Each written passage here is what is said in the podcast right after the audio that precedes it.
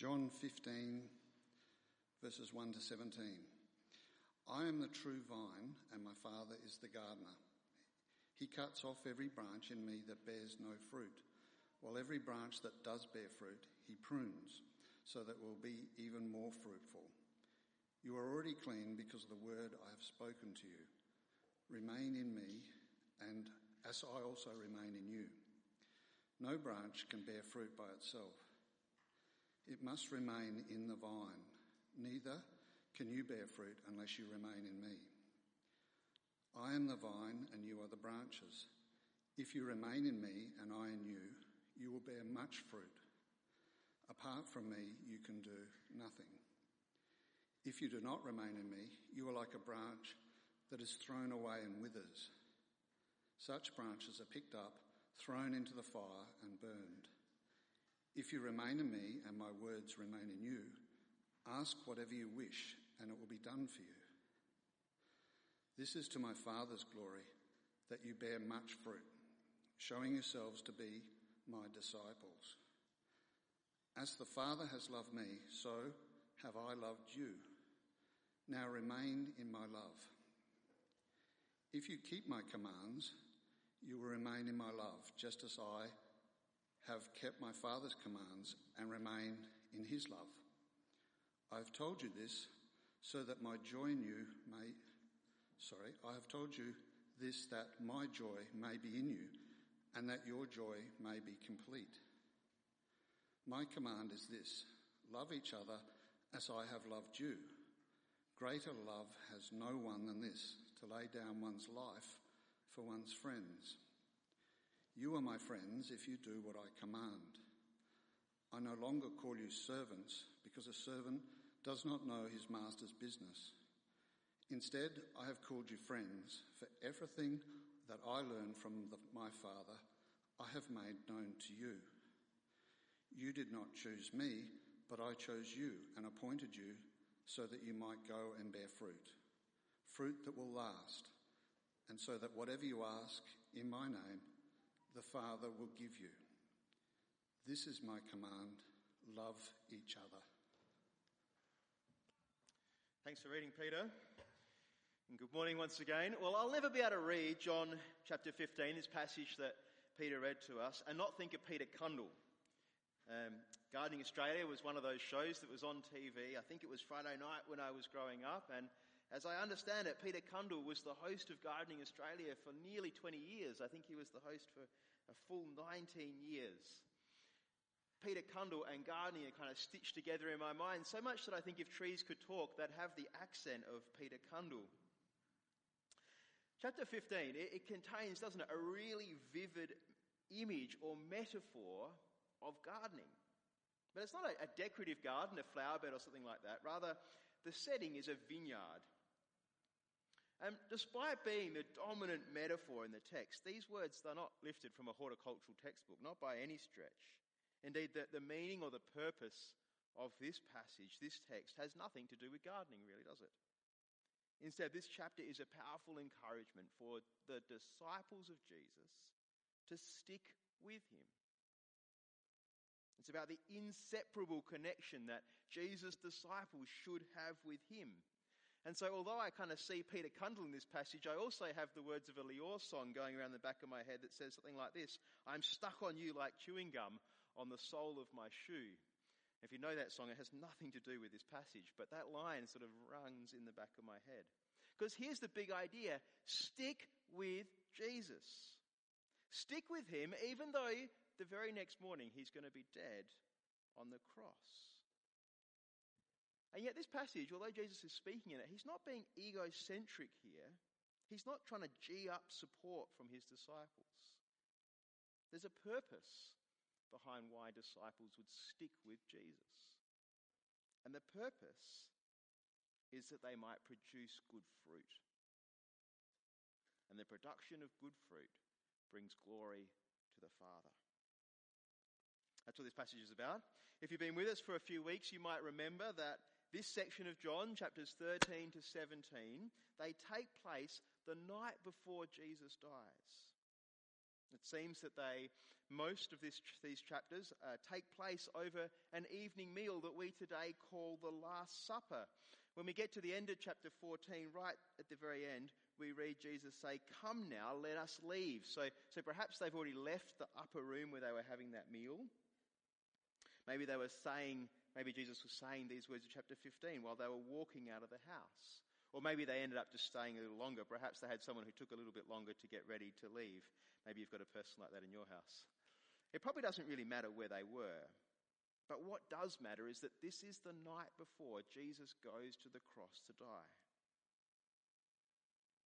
Jesus knows what's happening as well. He makes that super clear from the preceding few chapters. These words are part of his last instructions to his disciples. And what does he want them to do? What does he want them to know when he's going to be dead in the next few hours? Here's his encouragement keep on going. Be productive. Don't just drift off into obscurity. Put yourself in the disciples' shoes for a moment. If you were them, if you saw your master, if you saw your Lord, your king dead on a cross,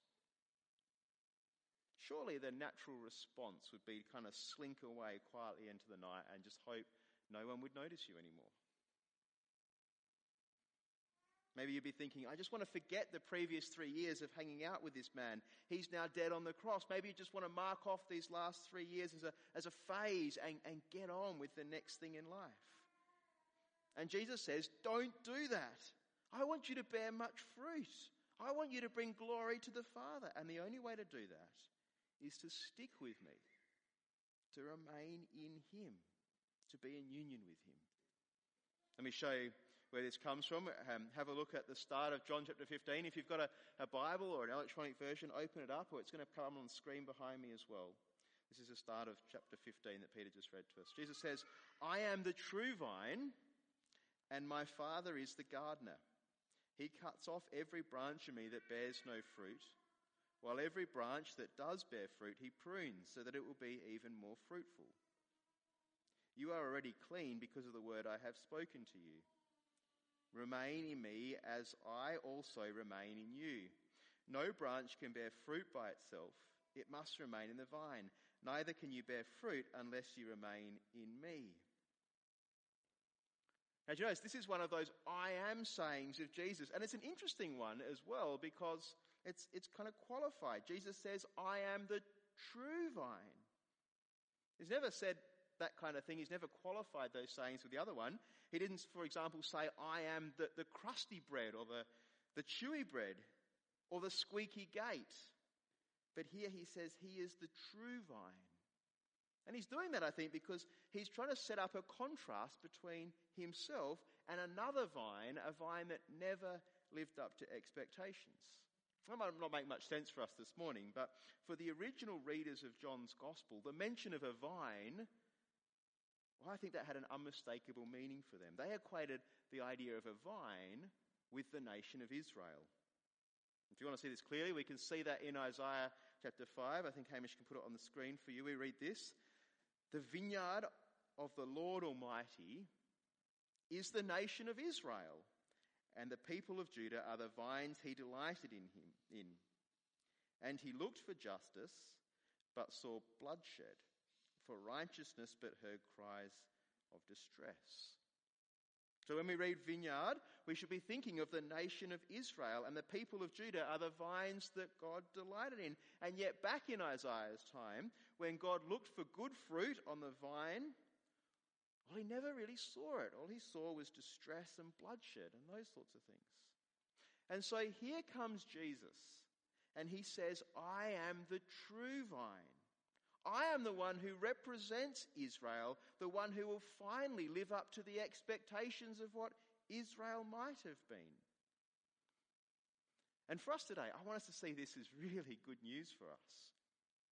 See, if, if Jesus is the true vine, that means that God's chosen people, well, that now has not much to do with a geographical location or an ethnic heritage. Rather, the true people of Israel are those who are connected to Jesus. And for us here in Australia, that's, that's really good news, isn't it? Because we're about as far away as you can get from geographical location with Israel. And we're a fair way, most of us, in terms of ethnicity also. And yet that doesn't matter because the true vine is Jesus. And he's encouraging us this morning to be connected to him. Now, if you're here today and you don't know what it means to be connected to Jesus, I'd love to talk with you more about that, perhaps over a coffee this morning, because really the whole of John's Gospel, that chapter, we just read a chapter of it this morning, the whole of John's Gospel is written in order that you might know Jesus as the Messiah so that you'd want to be connected with him, so that you'd get connected with him. This particular section, though, is his instructions to his disciples before he goes to his death. Now, as I said before, this chapter always makes me think of Peter Cundall or maybe Sophie Thomson, or if you're an ABC radio listener, perhaps you think of the voice of Jon Lamb as you read this section because the metaphor is very powerful, isn't it? Gardening and a vineyard. Did you notice that it's actually not Jesus who's the gardener, but rather it's the Father? It's the father who's the, the viticulturalist, whose job it is, is is to develop a productive vine. And if you've ever been to a vineyard or seen vineyard workers, you'll see that one of the things that they have in their arsenal in order to generate more produ- producti- productivity is pruning and lopping and trimming and shaping vines. And if we see ourselves in the passage here, then in many ways this isn't a very pleasant image, is it? Some branches are chopped right off, and even the productive ones are pruned to an extent. I take it what Jesus is saying here is that even for those of us who are producing fruit, there will be discipline in the Christian life. You know, as South Australians, I think we get this idea because we're part of the, one of the greatest wine growing regions in the whole of the world. I wonder if you know, though, that during the 1980s, the government actually paid viticulturalists to pull out vineyards. It was known as the Vine Pull Scheme. And it was done in order to remove unproductive vines and replace them with other crops. These first few verses of this chapter tell us that Jesus is the true vine, and that by being in him we might produce fruit and that the Father, the viticulturalist, will prune the vine, making it more productive. This is a chapter about the fruitfulness of the Christian life. And it's through sticking in the vine, with the vine, that we will indeed live a fruitful life. In fact, remaining in the vine is the only way in which we'll be able to produce fruit. Verse 5 tells us that really clearly. Jesus says, I am the vine, you are the branches. If you remain in me and I in you, you will bear much fruit. Apart from me, you can do nothing. So that we bear fruit by remaining connected to Jesus, by being in union with him. Now, horticulturally, the fruit bearing tendrils of the vine, well, they need the supporting branches and the trunk and the roots of the vine and the life flowing sap and the nutrients that come through those parts. And so it is with us. We need the life giving force of Jesus if we're to bear fruit. And just to make sure that we really understand that, have a look with me about how verse 5 ends. It says, Apart from me, you can do nothing. I don't want us to skip over that this morning because Jesus is not saying, Apart from me, you won't have a whole lot of success in life. You won't be quite as fruitful as if you were with me. No, he's actually saying, apart from me, you can do nothing. I don't know all of you this morning, but I know many of you, and I know many of you are successful and resilient and agile and skillful and adept, and, and many of you are achievers and succeeders by nature. And so I want you to hear this this morning. When it comes to bearing fruit that brings the Father glory, we can do nothing if we're not united with Jesus. We must stick with him. Here's the reality for us today there is no pleasing the Father apart from being in the Son. There's no way to be fruitful in a way that brings God glory other than being in union with Jesus. We can't do it on our own. Oh, you might be able to rise up in your career. You might be able to win some sporting tournaments. You might marry a cute woman, but by worldly standards, although that might seem enough. But unless you're united with Jesus, the fruit that God cares about just won't be there. And at this point, you might then be beginning to wonder, kind of, well, how does this metaphor kind of translate into the practical? What is the fruit then that, that Jesus is encouraging us to bear? I wonder how you'd encourage, uh, answer that question. What is the fruit that Jesus is encouraging us to bear in this passage? The text doesn't really say, does it? Jesus doesn't directly answer that question. Maybe you think the fruit is, is helping people come to know Jesus. Maybe the fruit is then about winning souls for the glory of the Father. I think some parts of the Bible would suggest that yes, that is part of the fruit. But I think there's more to it than just that, isn't there? I think it's also about obedience. It's about listening and hearing the words of Jesus and being shaped by them and, and changed by those words. In other words, the fruit will involve a changed character. We'll see shortly that at least it will mean that we'll become more loving as people, more loving towards each other, more loving towards other disciples. And I think the rest of the New Testament would also help us to see that, that fruitfulness includes things like joy and peace and forbearance and kindness and goodness and faithfulness and gentleness and self control. There's a number of different sorts of fruit. I like what Don Carson says here. Hamish will put it on the screen for you. He says, This fruit is nothing less, nothing less than the outcome of persevering dependence on the vine driven by faith, embracing all of the believer's life and the product of his or her witness. It's all encompassing, isn't it? Well, so far I hope you've found this to be encouraging. See, we can be part of the true people of God by being united with Jesus. And if we stick with Him, if we're united with Him, then we'll bear fruit that's pleasing to God the Father. But there's also a warning in this passage, isn't there? Wonder if you noticed that as Peter read it to us. I think the gist of the warning is something like this Press on in the faith, press on in your walk with Jesus, produce fruit, and here's the warning don't drift. Don't drift away from Jesus because it's only when we're connected with Him that fruit will grow. Now, I wanted to bring my canoe in this morning um, to talk about drifting with you. But the reality is, I can't lift my canoe on my own. It's just too big. It's too bulky, too heavy, and too hard to bring in. I brought my canoe paddle in, but um, just to give you the flavour, um, I've got a bit of image on the screen of Mike and I canoeing from when we did this last year at church. Hamish, should have pop that up for me?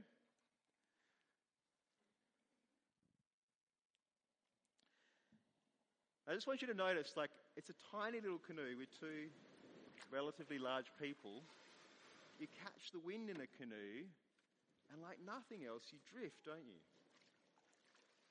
I think canoes really help us to feel that sense of what it means to drift. I tell you this because I think canoeing is a lot of fun. And I actually have a little battery motor that I can put on my canoe and it kind of hangs over the side. And we took it to Kangaroo Island with us last year when we went. And from the canoe, um, my kids were able to catch some squid. I've got a picture of Gus just to show you catching a squid. But on the day when Gus caught this squid, there was also a bit of an offshore breeze.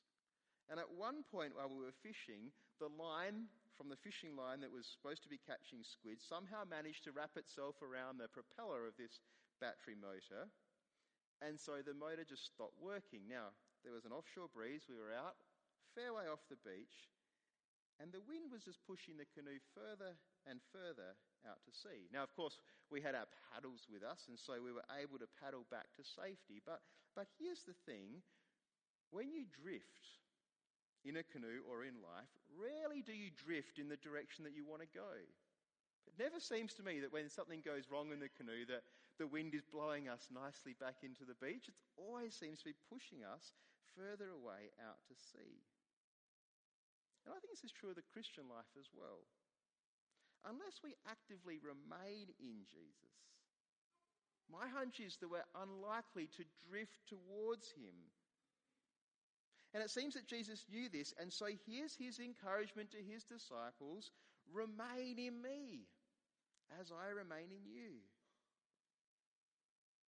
And just in case you missed the warning in this passage, let me read to you from verse 6. If you do not remain in me, you are like a branch that is thrown away and withers. Such branches are picked up, thrown into the fire, and burned. See, really in the, rarely in the Christian life do we find ourselves to be more connected with Jesus, more fruitful, more productive when we stop doing the things that connect us to Him, like going to church or spending time in prayer or, or listening to music that points us to the truths of the gospel. When life gets tough or busy or complicated or hard, I reckon the tendency when we stop doing those things is that we drift away. And Jesus knows this because the disciples are about to experience a really tough thing in their life. Their leader is about to be killed. And so Jesus says, Stick with me, remain in me. Verse 3, I think, helps us to see the central word of central role of Jesus' word in our lives here. Now, here's an encouragement for you. Are you reading and hearing those words? The words of Jesus. Well, let's move on. Verses 9 to 17 in our passage are, in many ways, a, commentary about the parable that we've just read. Um, and where the metaphor of the vine falls down is that it fails to really explain the relationship between the branches and the vine. Because that relationship's not indifferent, not by any way. It's personal and it's based on a sense of mutual love. Let me read to you from verse 9. As the Father has loved me, so have I loved you. Now remain in my love. If you keep my commands, you will remain in my love, just as I have kept my Father's commands and remain in his love. So, just as the Father has loved the Son, so the Son loves the disciples. There's really a neat symmetry going on here, isn't there? A play of love between the Father of the Son and the Son and the disciples. And the symmetry extends to the way in which we stay in that love. The Son keeps the Father's commands and remains in the Father's love. The disciples are to keep the Son's command and remain in his love. This is what fruitfulness looks like, doesn't it? Keeping the commands of Jesus and so staying in his love. And what is it that Jesus commands? Well, come down with verse, to verse 12 in the passage with me. He says, My command is this love each other as I have loved you. Greater love has no one than this to lay down one's life for one's friends. You are my friends if you do what I command.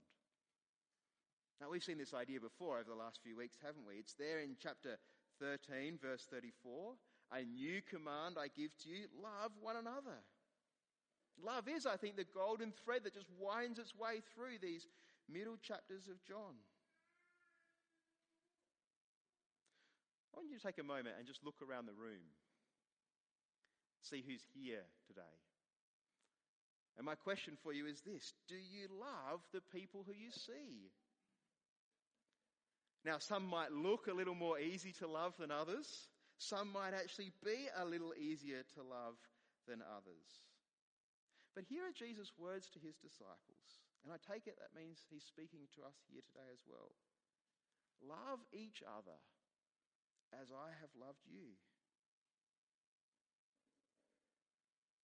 How does he love us? Says the greatest example of love is that we'd lay down our life for one's friends. Now, these words are, of course, the words of Jesus, but for many Australians, they're perhaps more famous for being the words that are inscribed on countless war memorials around the country. They're written on the stone of remembrance that's housed in the Shrine of Remembrance in Melbourne. I've got a photo of it on the screen. Hamish can put it up for me. The stone is sunk down below the floor level so that to read it you have to bow your head down to do that. And it's been cleverly placed in this Shrine of Remembrance and aligned with a, with a hole in the roof so that at 11 a.m. on the 11th of November, the sunlight through the hole in the roof falls on the word love. Or at least it did before daylight savings. And they had to put a mirror in somehow to make it work properly. I suspect that many who see this stone fail to recognize that these words were originally the words of Jesus. But not only are they the words of Jesus, but they are the words that he spoke, knowing full well what would happen the very next day. That is, that he would indeed lay down his life as an act of love. And I want you to see this is who Jesus is. He loved his disciples and he loved them to the end, even if it meant laying down his life for them. And this is the same Jesus who says, You are my friends if you do what I command. What does he command? Love each other as I have loved you.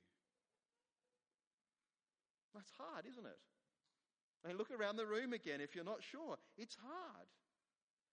Love each other as I have loved you. I wonder what makes it harder for you to do. Maybe it's hard to love people when they ignore you. Maybe it's hard to love others when it seems like everyone else just seems to get a slightly easier ride. Maybe it's hard to love others when, when everyone else just seems to have slightly better things, like a, you know, a better car or a better house or a better caravan or a better school or a better sense of dress. Loving each other is hard, isn't it? It might seem impossibly hard. So, how do we deal with that? What do we do? Well, the answer's in the text, isn't it? The answer is in being connected to Jesus. Only by being united with Him do we have any hope in this. Stick with Jesus and bear good fruit. Because we need His nourishment and His support and the life giving strength and energy of the true vine in order to do these things. When it seems hard, here's Jesus' encouragement stick with me, remain in me. I think there's one other encouragement in this passage, and it's down in verse 16. Hope is great of great comfort to you because Jesus is saying to his disciples, and I take it applicable to us today, that he chose them for this task. Let me read from verse 16. You did not choose me, but I chose you and appointed you so that you might go and bear fruit, fruit that will last, and so that whatever you ask in my name, the Father will give you. This is my command love each other. If you're a disciple of Jesus today, I hope you're able to see the comfort in these verses, knowing that Jesus has chosen you for this task of loving each other. Our salvation, our place in the Father's home, if you remember back a few weeks, well, that's not up for debate here. Perhaps you remember back in, back, uh, in the book of Ephesians, we looked at that as a church a few months back. There we learned that we were chosen before the creation of the world that even though we were dead in our sinfulness, God made us alive because of his great love for us. And back in John, we have been chosen and appointed to bear fruit that will last, to be those who will love each other, to be those who will grow to be more like Jesus. We need to stick with him, don't we? We need to remain in him, hearing his words, listening and obeying his commands. Don't forget the lesson of the canoe. If we don't work on this, we'll drift. And it's very unlikely that we'll drift towards a better relationship with Jesus. Stick with him, is his encouragement, and bear fruit. Love each other as Jesus loves, because these are the things that bring the Father glory. Let me pray. Father God, we thank you that we are chosen, chosen to bear good fruit. Thank you for the encouragement of Jesus that in the tough times, in the difficult times, that we would stick with him. May we also do it in the good times. Please be at work in us that we, as individuals and as a church, would bear much fruit and in doing so bring glory to the Father. Amen.